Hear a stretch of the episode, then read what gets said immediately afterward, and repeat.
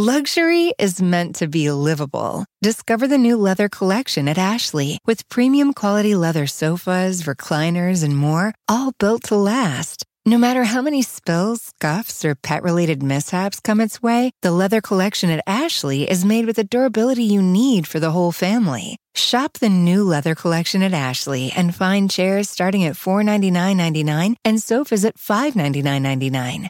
Ashley, for the love of home.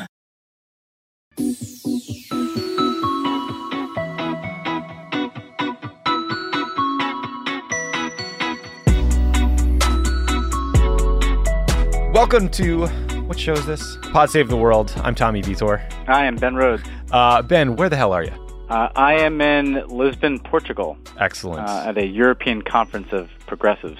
The only time I was there was with you. I think it was a NATO summit in 2011, and it was not very fun. It was a lot of work. Yeah, we didn't really see Lisbon. It's part of the exotic nature of those jobs that you get to travel to all these places you want to go to, and you don't actually see them. Yeah. You see the inside of convention centers. You see a conference room and angry reporters. All right, Ben, yes. It has been a wild week. We're going to talk about Trump and Iran. We're going to talk about their continued coddling of Saudi Arabia, Jared's Middle East peace plan, and the conference that's happening right now in Manama and Bahrain. Some interesting new ideas and writing on foreign policy from some of the 2020 candidates, including Beto O'Rourke and Bernie Sanders. Some good news out of Turkey, and then we're going to try to figure out what the hell is going on with Boris Johnson. Then we got a big-time guest, the First Minister of Scotland, Nicola Sturgeon. So packed show. That's big. As I am known to say. Quick housekeeping. This week's episode of This Land is the best one yet. I know I say that every week. It's because every episode is great. But if you haven't listened yet, try this one. It's honestly amazing. Second, Wednesday and Thursday are the first Democratic debates. So we're going to have a full analysis on the Friday Pod Save America pod. But if you follow us on Facebook or YouTube, you can stream our Slack conversation about the debate and basically get all the analysis and the mediocre quips in real time. So check that out. Hey, Tommy, I do just want to mention a couple things. One is I'm a part of an effort called LC Wins that launched today, which aims for gender parity in national security appointments. So trying to make sure that as many women are appointed to these jobs as men, if not more, because we get better outcomes. And they announced today that 15 presidential campaigns, including all the major ones on the Democratic side, announced that they are committing to gender parity in national security hiring. So this is a very good initiative to promote women in higher positions, which would make us all smarter and better. Yes. And one thing I've been meaning to do, I've been on a bunch of pods recently, Preet Bharar's podcast, Christiana Figueres, the UN climate envoy who helped negotiate the Paris Accords, our friend Joe and Siona Plowshares. So if you want to check those out, this is not the only place that I pod. Disagree. This is the only place that anyone pods. But yes, no, these are great people, great shows. And the initiative you were talking about earlier, like friend of the pod, Kelly Magsman, and a bunch of other badasses we used to work with are a part of it. So check it out. Follow them on Twitter. And let's do the news. All right. Let's go to Iran. So, Ben, last Thursday, we're all sitting around watching some TV before bed, and we get a horrifying news alert from the New York Times that Trump was just minutes away from launching a military strike on Iran. He later tweeted that he was, quote, cocked and loaded, which I'm not sure that's the expression he was groping for, and prepared to hit three different Iranian sites, but was given an updated casualty estimate indicating 150 Iranians could be killed, which led him to call it off. He said it was disproportionate response to the downing of an unmanned drone. So let's just stipulate that Trump bumbled into the right decision, but I'd like to start with the process. Can you explain what it's like in the Situation Room meeting when Obama or any president is briefed on a potential military strike? Trump's little narrative about a last-minute casualty update is dramatic and made for TV, but it's almost undoubtedly bullshit as far as I can tell. Yeah, I mean, the way he described it, like it's the American president or something, and the general comes in and he quizzes him on casualties, is not familiar to any process I experienced in 8 years in the White House. I mean, as you know, Tommy, what you do for a very serious matter, like whether or not to bomb the Islamic Republic of Iran for the first time, is you'd have a meeting in the Situation Room, and everybody's sitting there around the table, the president at the head of the table, and then the president would turn to the military and ask for the options, and what they would call them are strike packages. And so a uniformed guy would have a PowerPoint slide in front of him and would be briefing the president on the various strike packages that we could hit. in response to the downing of this drone. And a strike package would include both the potential targets that we're hitting, the risks associated with hitting those targets. So do the Iranians have air defense systems that could pose a threat potentially to our aircraft if they're coming near to Iranian airspace, which they wouldn't necessarily have to do. It would include things like projected casualties on the Iranian side and the projected response of the Iranians. And normally there are various options for the president. So there's usually, the lightest possible option of strikes, a very significant, larger option, and then something in the middle. And so either Trump is lying or they did not run anything resembling a normal process for considering bombing another country. Either one of those outcomes should be very troubling to people, either that we had no process that it resembles normal for considering potentially launching a war against a very sophisticated and significant adversary in Iran, or Trump, having changed his mind, just invented a story about why he didn't bomb this country. Again, either one of those things should be deeply worrying to people. Deeply worrying. And my money's on the latter because the chairman of the Joint Chiefs, Joe Dunford, is a good guy.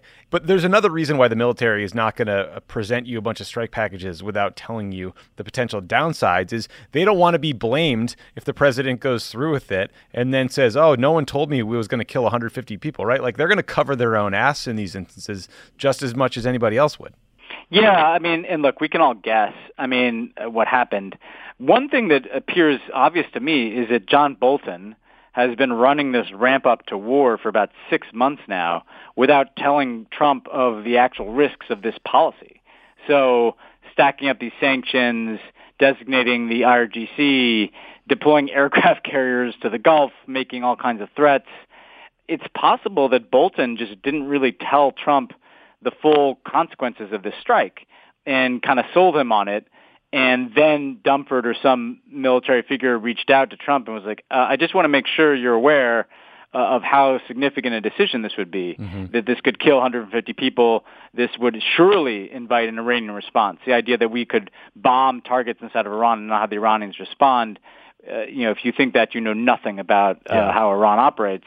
So it could be that the military just kind of finally punctured whatever bubble that Bolton has created around Trump and got him to come to his senses just before it was too late. Yeah, I think that's right, because there was some reporting that suggested that military lawyers passed the 150 casualty number to White House lawyers, and that's how it got to Trump, which is a weird end run around the traditional process and Bolton. Yeah. But regardless, apparently the room was split. It was Pompeo, the Secretary of State, and John Bolton, the National Security Advisor, in favor of the strikes. The Secretary of Defense role is in flux, so who the hell knows where they landed. But there were some reports that Chairman Dunford counseled Trump against hitting Iran. But, the big point is that I guess none of that mattered because the most important voice in the Situation Room was actually a white nationalist on Fox named Tucker Carlson. So, Ben, while this sounds ridiculous on its face, I guess, public opinion influences everything a president does. So I guess we shouldn't be that surprised. But how do you feel about Tucker being the voice of reason? Tucker Carlson is the only thing standing between us and World War III. I don't particularly sleep better at night. This is an insane way to go to war, Tommy. Yeah. No congressional authorization. We should add that there's no reason to go to war with the country because an unmanned drone was shot down, right? So just the presumption that obviously we would bomb the Iranians in response to this, no, that's actually not how most normal people would react. That's how John Bolton and Mike Pompeo with their Iran fixation and obsession would react. No process to consider options, no preparation of the public for what, again, could have started a major war. We bomb these targets. The Iranians respond by hitting things in Baghdad and Afghanistan. Then we bomb more targets. And within a matter of days, this thing could be spiraling into a full-on war that is engulfing multiple countries because the Iranians would likely hit back in Iraq, Afghanistan, Lebanon, Saudi Arabia, the Straits of Hormuz, who knows wherever. The fact that we came this close to it without any real public debate, without any congressional debate, and evidently without any normal national security process is pretty terrifying, Yeah. And given the posture these clowns are taking towards Iran, this is going to keep coming up. And if all we're counting on between us and a war is Tucker Carlson's ability to speak to Donald Trump on the phone or via his daily white supremacist talk show.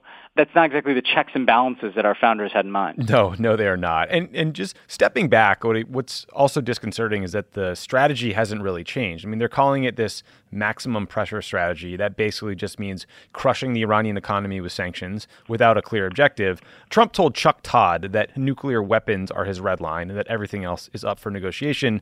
He later said, well, at Camp David, let's make Iran great again, because okay. And then this morning, he said he would obliterate parts of Iran if they responded. The White House announced that they're going to sanction Iran's supreme leader and the foreign minister. So to summarize, Trump basically adopted Obama's position on negotiations with Iran from 2007, and then he sanctioned all the people you need to talk to. So does that make sense to you?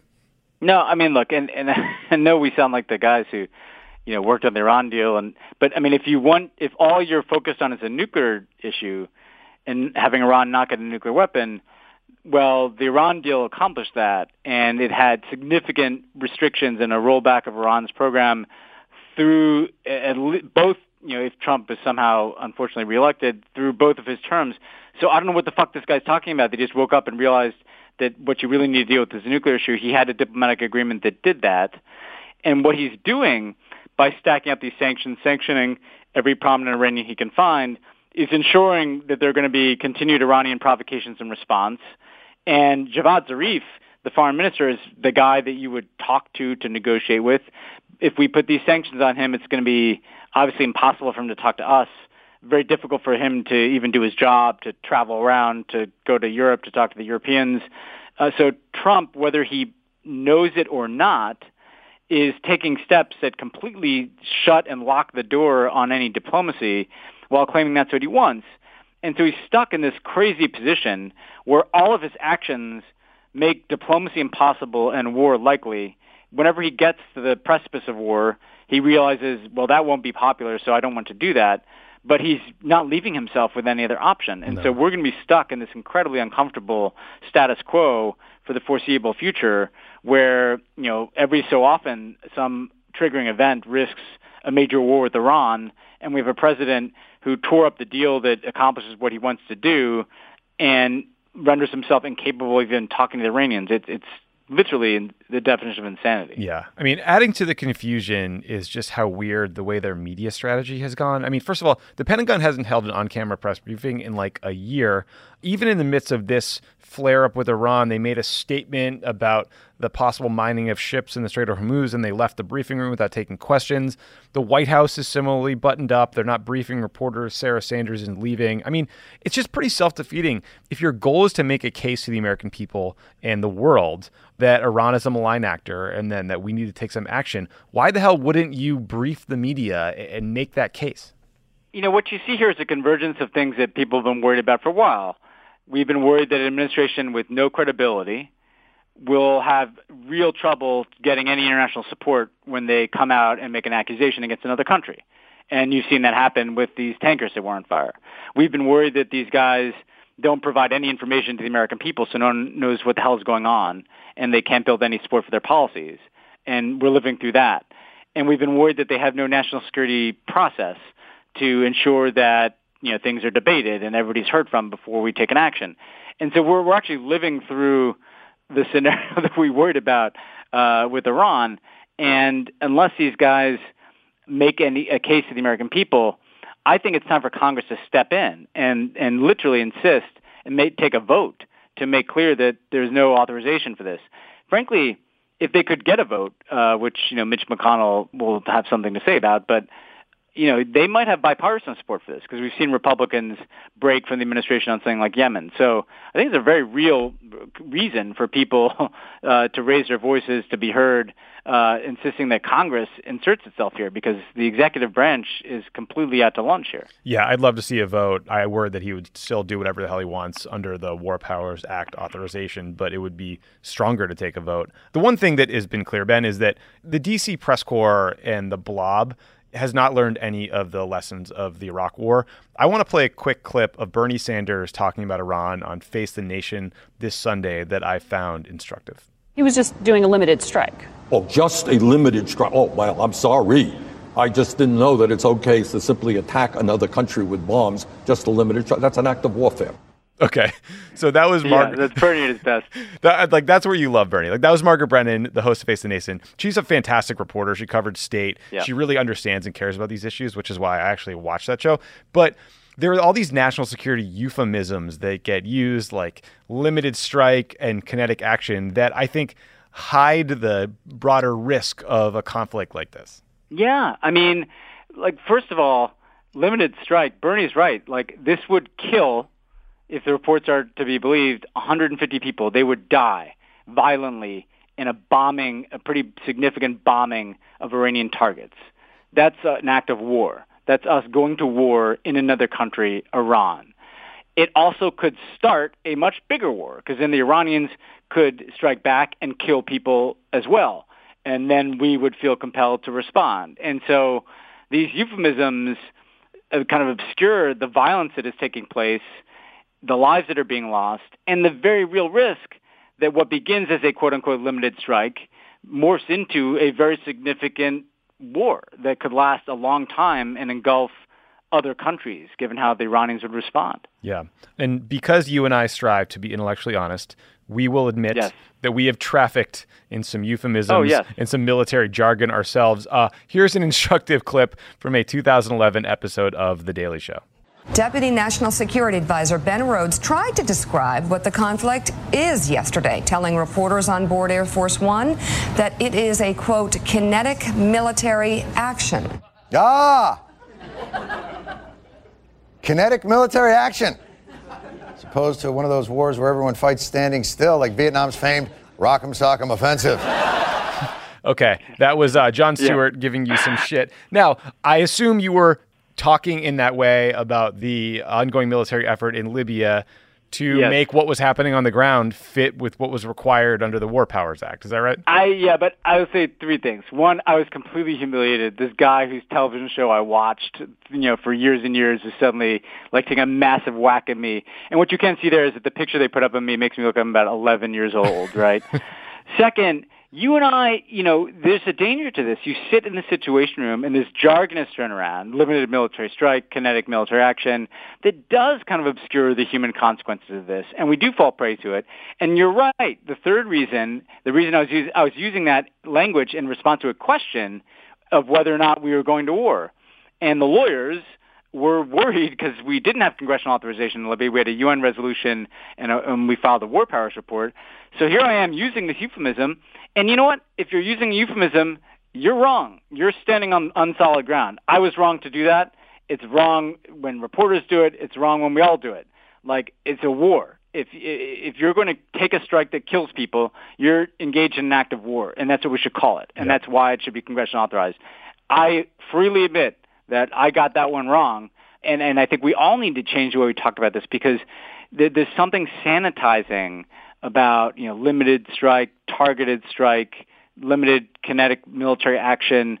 No, you're either engaged in an act of war or you're not. And Bernie was right to call bullshit on that. Yeah, agreed. And that should be true for all the columnists out there, like Bret Stephens, who say, sink their Navy. He's and act like the Iranian Navy, yeah. Like, give me a fucking break.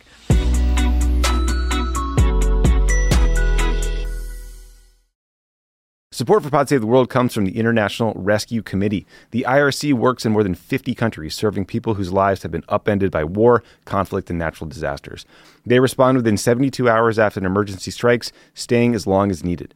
Refugee and displaced families are amazingly resilient, but in places like Gaza, Ukraine, and Lebanon, displaced families are experiencing adverse winter weather on top of war, hunger, and displacement. Many refugee and displacement camps are unable to withstand extreme weather conditions, especially as climate, conflict, and economic turmoil have driven up food prices, destroyed infrastructure, and driven millions of people from their homes. Donations help the IRC provide families with the resources they need to recover and rebuild, including winter items, emergency food, shelter, fuel, medicine, blankets, and cash assistance. I have to say, the IRC is an amazing organization. They do heroic work all over the globe. And unfortunately, it has never been more important and needed. If you are thinking about giving, please consider giving to the IRC. And if you're going to give at the end of the year, maybe move that up, because they could use your help now. Donate today by visiting rescue.org/rebuild. That's rescue.org/rebuild.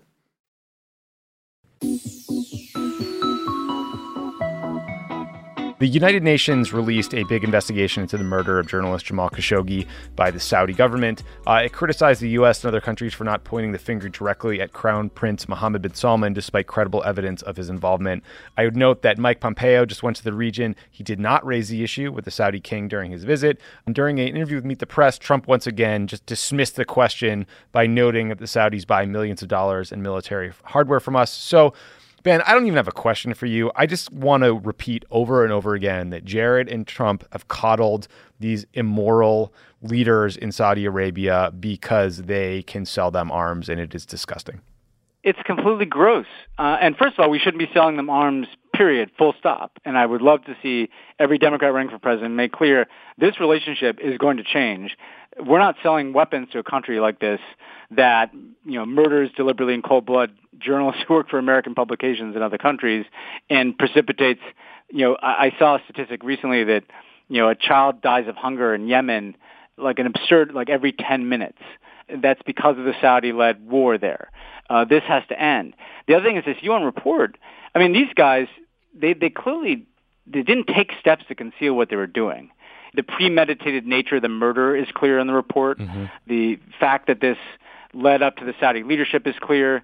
And yet you see Jared, Pompeo, all these guys palling it up, laughing, backslapping at Mohammed bin Salman. Like, they don't even need to do that. You know, like, even if they don't go as far as I do, they could at least have mild words of concern and make a point to not be photographed embracing this guy. It's like they've gone out of their way to stick our noses in and say they just don't care that this guy hacked to death a reporter for the Washington Post in a third country. It's truly a defining event of the Trump era. Yeah, truly. Speaking of our baby boy prince, Jared Kushner, as we speak, he's hanging out at the Four Seasons Hotel in Bahrain. They're kicking off an investment summit that he sees as the first half of his Middle East peace deal. There won't be any discussion. The heart of the issues were territory and security.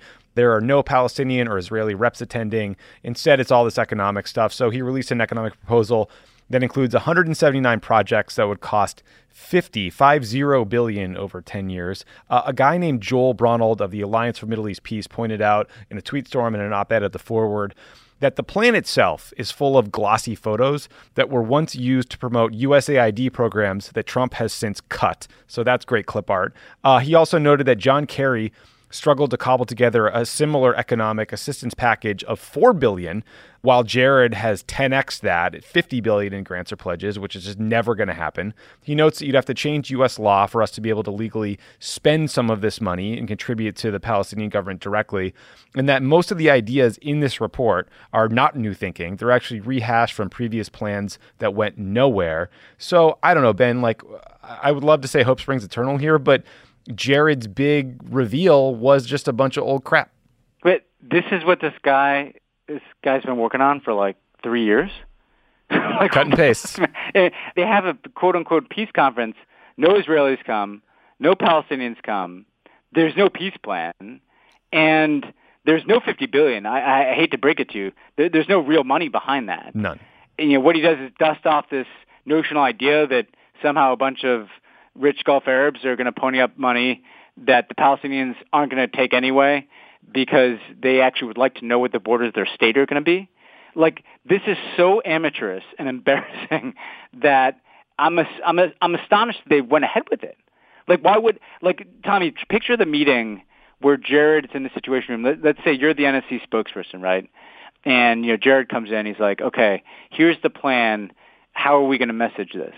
Like, what would you even say? I would say copy and pasting and a big donation might have got you into Harvard, buddy, but it's not going to get you Middle East peace, okay? You need a new strategy here. They cut off all the aid to the Palestinians. So they cut off the actual aid that we provide to the Palestinians, and then they have a bunch of fake aid just so Jared can hang out with a bunch of his rich Gulf Arab buddies in Bahrain. He's more likely to be ginning up money for his post-White House real estate deals than he is for a frickin' Palestinian state when he's sitting there in Bahrain. It's a joke. I should note that there's some late-breaking news right as we were recording this that Netanyahu might actually be trying to cancel the elections that had been scheduled for September, so we'll keep an eye on that, but this whole process is a mess. Okay, some quick 2020 stuff. So this week, Congressman Beto O'Rourke released a plan to support veterans. It includes ending the wars in Iraq and Afghanistan, investing half of that savings in programs for veterans. He wants to modernize the VA healthcare system. And I thought this was the most interesting part and why I wanted to talk about it. He wants to establish a veterans healthcare trust fund, and he wants to pay for it by establishing what they called a war tax that will go into effect the next time we enter a conflict. So we invade Iran, the tax starts, it pays for our veterans when they get home. I thought this was an interesting return to past generations that actually did increase taxes during time of war to pay for it. Passing another tax bill was not an easy feat, but I do like the idea of forcing us to take care of veterans before a shot is fired and factoring the price tag of a conflict into our decision-making on the front end. Yeah, I think that's what's so interesting about this proposal, because I remember when we came into office and, you get briefed on the costs of these wars, mm-hmm. and everybody had seen the kind of, price tag. We're spending $100 billion a year plus in Iraq. But then I remember, getting this briefing that because of the extreme healthcare costs associated with the war, because we have troops who tragically, well, thankfully are surviving injuries that would have killed troops in past wars, but they're living without limbs or traumatic brain injury, that the cost of the wars in Iraq and Afghanistan after we finish fighting is still going to be trillions of dollars, mm-hmm. because it is such extreme healthcare costs for these veterans. And all of those costs are hidden from the American people. Yeah. I mean, Tommy, put it this way. At the beginning of the Iraq War, when George Bush was lying about weapons of mass destruction and John Bolton was helping him do that, if somebody had said, okay, this war is going to cost $5 trillion, there's no way that the American people would have supported that. No chance. And what Beto's saying is, let's be honest about these costs at the beginning. And let's be honest that the part of the cost of war is taking care of veterans who fought it on the back end. And we're going to be spending trillions of dollars for years because of Iraq and Afghanistan. So I think he's right to say Americans may not fight in all these wars because we put it all on our military, but they should at least be transparent when they go in that we're going to be paying the healthcare costs for the people whose lives we're disrupting, who we're injuring in sometimes catastrophic ways by fighting these wars. I think it's a really smart way to link foreign policy, national security policy with veterans policy. Yeah, I totally agree. And that's actually a perfect transition to the next 2020 news, which was Bernie Sanders wrote a piece in Foreign Affairs about his sort of general foreign policy worldview that touched on what you were just saying. So I just wanted to read or summarize a couple parts that jumped out at me. First of all, on the cost issue, he notes that according to a study by the Cost of War Project at Brown University, it will cost American taxpayers more than $4.9 trillion through the end of this fiscal year for the war on terror. And if you count the healthcare costs as well, it goes up to $6 trillion. So, that is just an astounding amount of money. And Bernie's making the point that for too long, you could just slap national security on a priority or a program and get a blank check. He also wrote, orienting U.S. national security strategy around terrorism essentially allowed a few thousand violent extremists to dictate the foreign policy of the most powerful nation on earth. I think that's important and true and good to say. And then he notes, if you think the war on terror has been a success or a failure, there are 4 times as many Sunni Islamic extremists now as there were on 9/11. So I like the piece. I like the pressure Bernie's putting on the party to think more critically about national security priorities and the tendency to offer up military solutions to all of our problems. Ben, I don't know if you had thoughts on the piece as well. No, I think, well, first of all, what's really fascinating about Bernie this time around, we talked a little bit about this, but last time he really drove the discussion on domestic policy, right? This time in part because, Warren's been out there with a lot of domestic plans. But Bernie's actually really driving the discussion on elements of foreign policy, particularly the wars, and pushing us to reconsider our assumptions around the forever war and helping build this consensus of, legally ending the forever war and repealing the authorization of the use of military force. And spotlighting the cost, as he did, is essential because he is absolutely right. I mean, we've essentially defined our entire national purpose in the world since 9/11 around combating at most a few tens of thousands of extremists. It's an insane prioritization. And Obama tried to get us off this and tried to broaden what we were focused on. But Bernie is right to say this has to categorically end. One of the great what-ifs of history, too, Tommy, is And I know it's not as simple as saying, you know, we spent money on X, we could have spent it on Y, but I'm going to do that. $6 trillion, think of what that could have done on climate change. You know, if we are living in the dystopian apocalyptic reality of climate change in 25, 30 years, people are going to look back and say, at the precise moment when you could have done something to deal with this threat, you instead chose to pour $6 trillion into Iraq and Afghanistan, and look at where they are today. It is a catastrophic failure of this country and its foreign policy. Yeah. And we need to reckon with that. And I'm glad Bernie's doing it. Yeah, I agree. And it's an extensive piece. Bernie talks a lot about climate change in and of itself in the piece, so I highly recommend everyone read it. So let's wrap up with some good news and some weird news. So first, the good news. We have talked a bunch about Turkey's increasingly authoritarian prime minister, Tayyip Erdogan. So he recently nullified a mayoral election in Istanbul and forced the candidates to run again, basically because his party lost. That election was seen as a referendum on Erdogan and his political party because they had basically controlled the area for 25 years. He started his career as the mayor of Istanbul. Well, they redid the election and Erdogan's party lost again. So I would say, like, chalk up a win for democracy in Turkey, Ben. This is some good news. Yeah. I mean, number one, what a great humiliation of this autocrat that essentially he loses an election, he invalidates it, declares the need for another election, and then loses again. Right? It's a sign that, again, the power of these authoritarians is not infinite and unlimited, and people can fight back. And we're seeing that more and more and more and more places. You know, if that's one message for the world who's out there, it's like, you know, look at what's happening in Hong Kong. Look at what's happening in Turkey. Look what happened in Spain. Like, people could fight back. The second thing that's interesting, Tommy, is we're starting to see some real dissension from within Erdogan's political movement.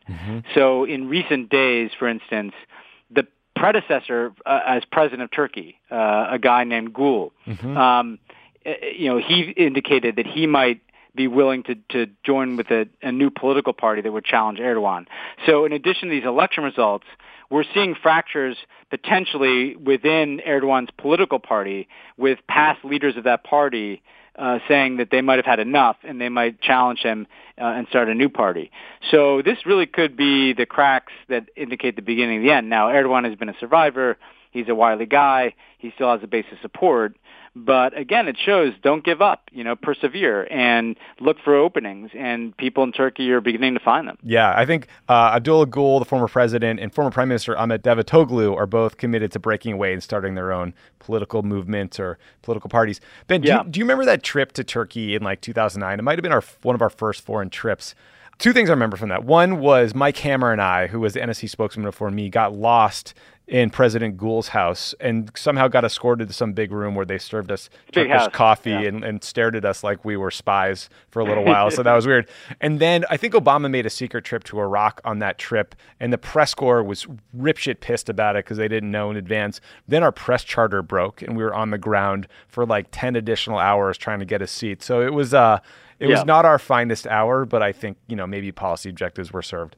Well, you know, Gül and Davutoglu, the two guys you mentioned, are probably the two most prominent people from Erdogan's party of the last decade. So this is a big deal. Like this would be like if Republicans finally, you know, decided to stand up to Trump, and you had, you know, I don't want to say Paul Ryan and Mitch McConnell because I don't want to be that unkind to Gül and Davutoglu, but these are major players to be standing up to Erdogan. And, you know, back then you had some balance of power because within the ruling party, because Gül was president, Erdogan was prime minister. He's since essentially, you know, empowered the office of the presidency and put himself in it. But this is a big deal. That trip, I'll tell you, like on that trip was our first major overseas trip. And, you know, one of the things they do on these trips is, because you can't see shit, because you're in a hotel or a conference room like we were complaining about before, they set up like these bazaars in the hotel where you can go and like shop for souvenirs and rugs and stuff without leaving the hotel. So I'm wandering around there, and I'm wearing my Secret Service pin, right, which is this pin that if you get it, you have like bizarre, you know, you have access anywhere. You can like just flash this pin and walk past, you know, barricades and things like that. And this Turkish dude comes up to me and he's like, oh, hey, can I buy that off of you? No. And he literally started trying to buy this pen. And I just, you know, I was new, and I'm like, oh, this guy's weird. And I said no. And I always look back on that and been like, what the hell was that about? That's really weird that you remember that, because I also remember our Secret Service agent in the press file being really freaked out because he thought someone kind of cased the joint and then leave. It was like, you know, the press corps were assigned like one dude with a handgun from Secret Service, and he was pretty wigged out by that whole scenario. Well, maybe we just connected some serious dots that we just connected back in 2009. The best part about that flight delay, though, was we had like 3 extra hours, so they took us to Hagia Sophia and the Blue Mosque, and those are some of the most beautiful places I've ever seen in my life. So, I was on the flight to Iraq, which we landed, and it was a sandstorm, and so we couldn't fly in helicopters into Baghdad, so we had to motorcade to some crazy Saddam Hussein palace, where Alyssa Mastromonaco and I are wandering around, and we found like literally encased gifts that had been sent to Saddam Hussein by Yasser Arafat and Muammar Gaddafi. So that was a great moment for a friend of the pod, Alyssa Mastromonaco and me. Oh my God. Okay. Yeah, just a goons gallery there. And, totally. Like that. Some of our greatest hits. Okay, let's end with something weird. Here's some audio of Boris Johnson, who may be the next Prime Minister of the United Kingdom, answering a very, very difficult question. What do you do to relax? Take a listen. What do you do to relax? What do you do to switch off? I like to paint, or I make things. I like to... What do you make? I make... I have a thing where I make models of... when I was in London, Mayor of London, we built a beautiful... I make... buses. You make models of buses. I make models of buses. So they're going to be in Downing Street. So what I do? No, what I do make models of buses. What I make is, I get old, I don't know, wooden crates. Yeah. Right. And then I dude, answer them. The question. And they have two. Suppose it's a box that's been used to contain two wine bottles, right? Right. And it will have. Okay, cut it off. What is he talking about? Like, the thing you can't see is the interviewer just mouth agape staring at him. Why are these people so strange? I don't know. You know what I mean? Like, you know, Donald Trump and his, like, grifter Mar-a-Lago hotel and gold toilets and fast food burgers and Vladimir Putin... like riding around with his shirt off and like playing hockey against a team that lets him score a bunch. And like Boris Johnson with his fucking cast off empty boxes that he's painting buses on. I mean, come on, man, like get some hobbies here. Like, like build a freaking model airplane if you're going to geek out or something. Right. I mean, I don't know, Tommy, what you like to do in your free time. I mean, I like to take my kid to the beach. I don't know. Read a book. Get a dog. Like, go to a soccer game. I don't know. Anything. Like, I don't sit around making buses out of freaking boxes while I'm taking my country out of the European Union in the biggest self-own in the history of Europe.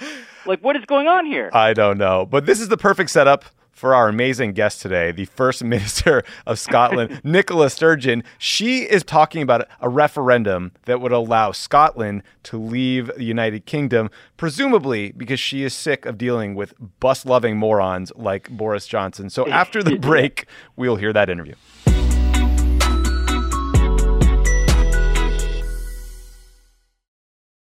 Hey, Keurig coffee drinkers. Need a cold coffee with a bold flavor? Dunkin' Cold K-Cup Pods were specially crafted for cold coffee. Brew over ice straight out of the Keurig coffee maker for smooth, delicious Dunkin' taste you know and love. Find your next Dunkin' Cold coffee in the roasted coffee aisle.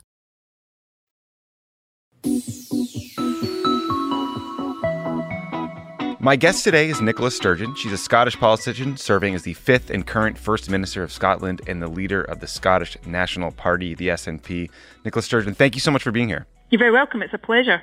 Madam First Minister, why do you think now is the time to start talking about a second independence referendum for Scotland? Well, it's a good question. And the short answer is that things in the UK and things that affect Scotland have changed so profoundly and fundamentally since we considered the question of independence in 2014. Principally, of course, the UK as a whole since then has voted to leave the European Union, and within the UK, Scotland voted differently. More than 60% of people in Scotland don't want to leave the EU, we want to remain.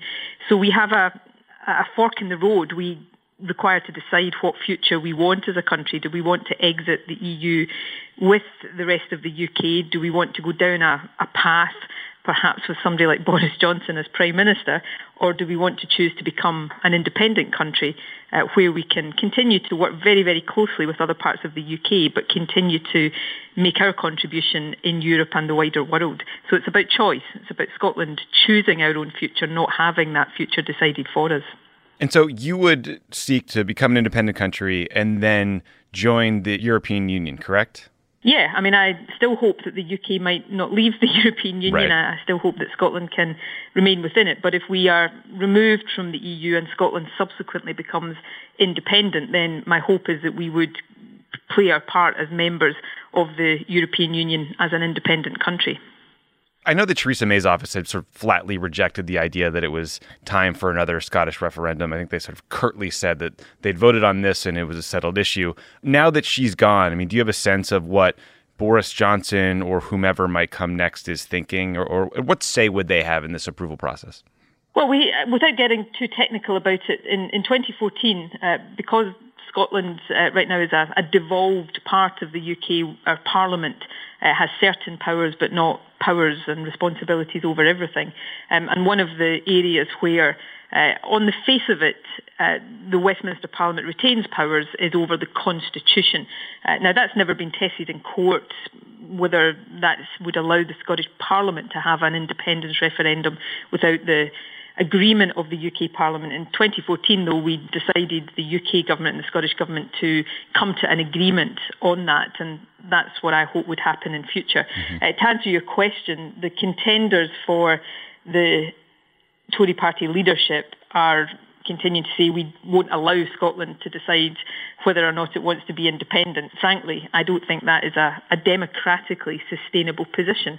It's entirely legitimate to oppose independence as an outcome, but there's always been an agreement in the UK that Scotland is the place where that decision should be taken. So to try to stand in the way of that democratic choice may play well in an internal Conservative Party leadership election, but I don't think it's going to stand the test of time within the wider public. Mm-hmm. So I'm a dumb American observing Brexit from afar, and I've been mostly confused by it and sort of depressed by the mismanagement. But I feel like the one constant is that everything turns out to be more complicated than what the Leave campaign promised. There's customs rules, there's Northern Ireland, there's immigration, there's currency. What major challenges do you think Scotland would face? And do you think the Scottish people have a better handle on those challenges than British citizens did during Brexit? Well, I'm not surprised, first of all, that you look from afar at the UK right now and find it deeply depressing. Just imagine how much more depressing it is for those of us living here. You know, in my entire life, I've never known such a mess, and for politics and governance to be in such a dreadful state. And the thing is, and it relates back to your question to me about the challenges and, as some would describe it, complexities of Scotland becoming independent. There was nothing inevitable about how much of a mess this Brexit process has become. I mean, I was always opposed to Brexit, but it's become the chaotic mess that it is for a number of reasons. In the referendum on Brexit, people were not really given the information that allowed them to judge what Brexit actually would mean in practice, what the trade-offs would be, what the practical considerations would be as the UK started to negotiate its exit from the EU. And then ever since the referendum, we've had UK government politicians making that task even more difficult by continuing to pretend to the public that they could have their cake and also eat their cake, and that there was no compromises or trade-offs that the UK would have to have. And Theresa May drew all sorts of very, in my view, wrong-headed red lines that made the negotiation almost impossible before it got underway. And the point I would make is that change, constitutional change, doesn't have to be that messy. in the 2014 independence referendum, there was lots and lots of information. There was a detailed prospectus about what independence would mean in practice, what we would be seeking to negotiate, what the compromises would be. One of the propositions, which was very controversial at the time, was around how Scotland and the rest of the UK would continue to share a currency within a currency union. So people had detailed information, and the negotiation, if that vote had gone differently, would have started from a much more informed position.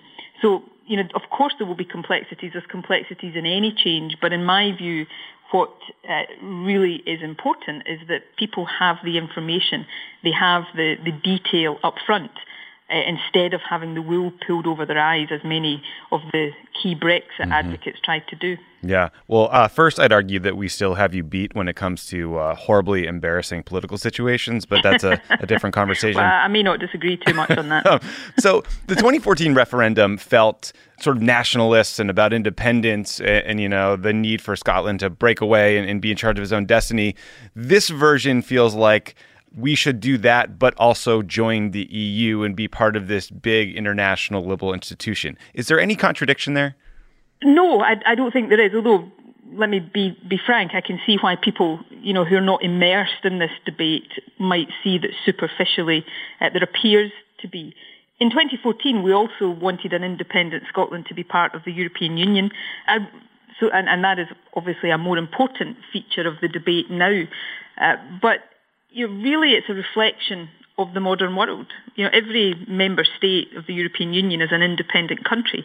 I would want Scotland to be in there as an independent country, but they all recognise that given the challenges that we face in the modern world, climate change, the migration crisis, we need to have independent countries that cooperate for the greater good, that come together to solve problems that no country can do individually.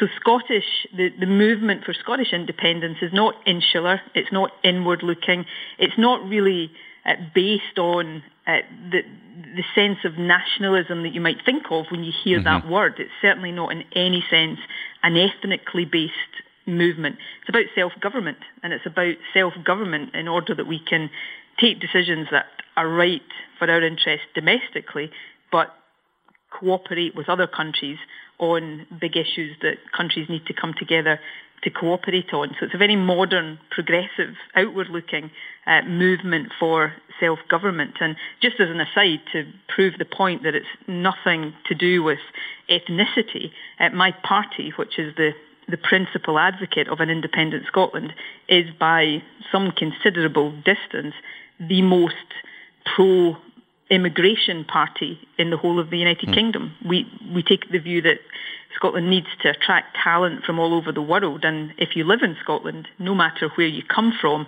you have a stake in making the country as good as it can be. Yeah. So I think 38% of Scottish voters voted to leave the EU. Obviously, the UK voted to Brexit. Boris Johnson might be the next prime minister. He's hanging out with one of the worst human beings on the planet, Steve Bannon. I mean, how would you assess the broader political mood and direction in the UK? Is this inexorably moving towards a more nationalist, less global perspective? Undoubtedly, I think Brexit is leading the UK down a path that will inevitably be more insular and less global. Now, those who advocate Brexit will argue differently, but the practical impact of the Brexit decision will lead the UK in that way.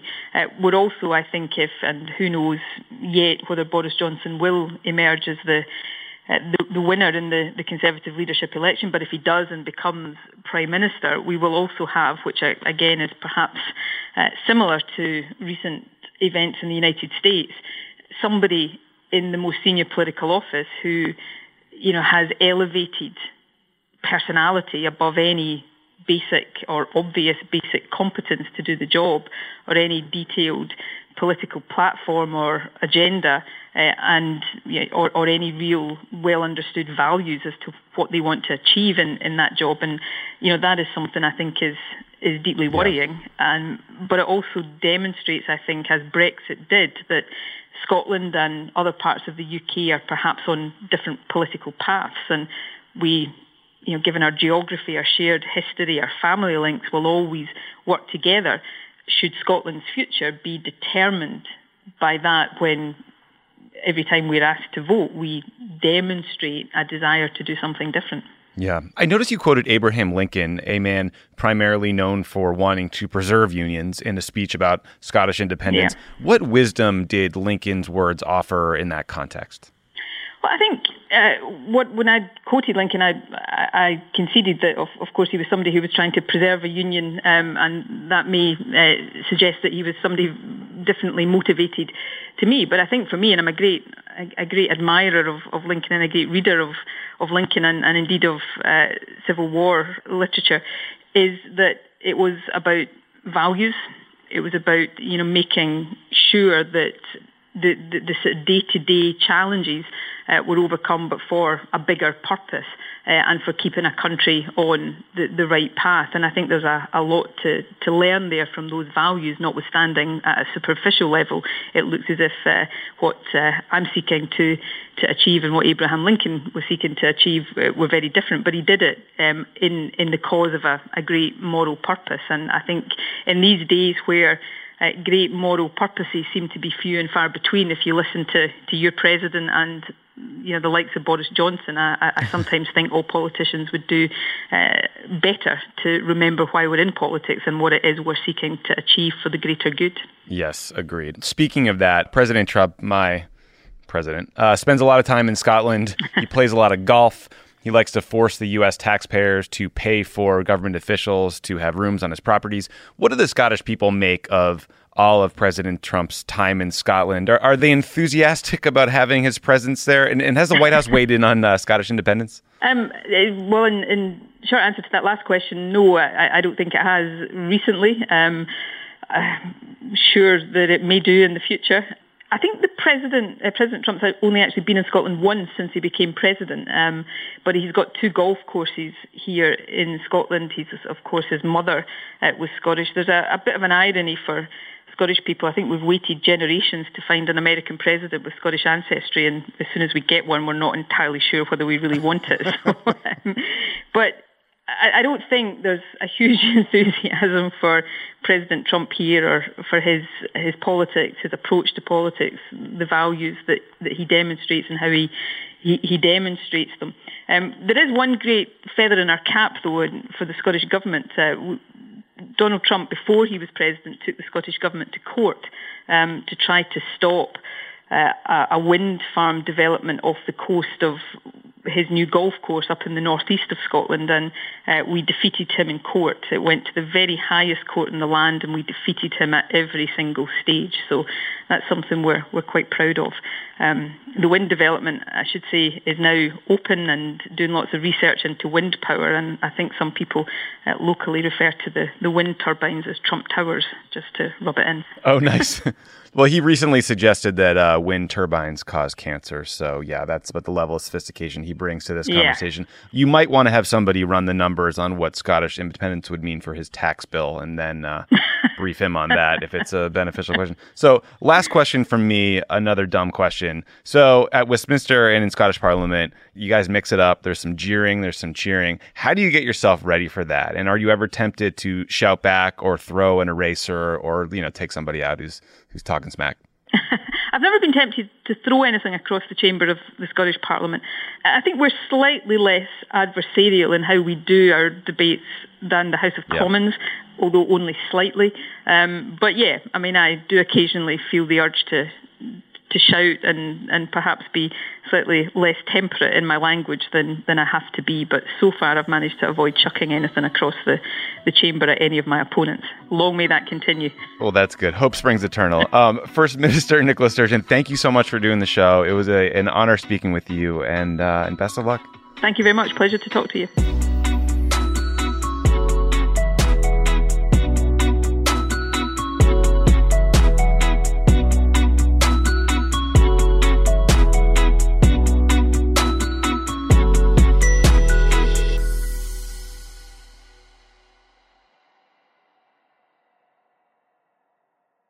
Want the same expert advice you get from the pros in the store while shopping online at DiscountTire.com? Meet Treadwell, your personal online tire guide that matches you with the perfect tire for your vehicle. Get your best match in 1 minute or less with Treadwell by Discount Tire.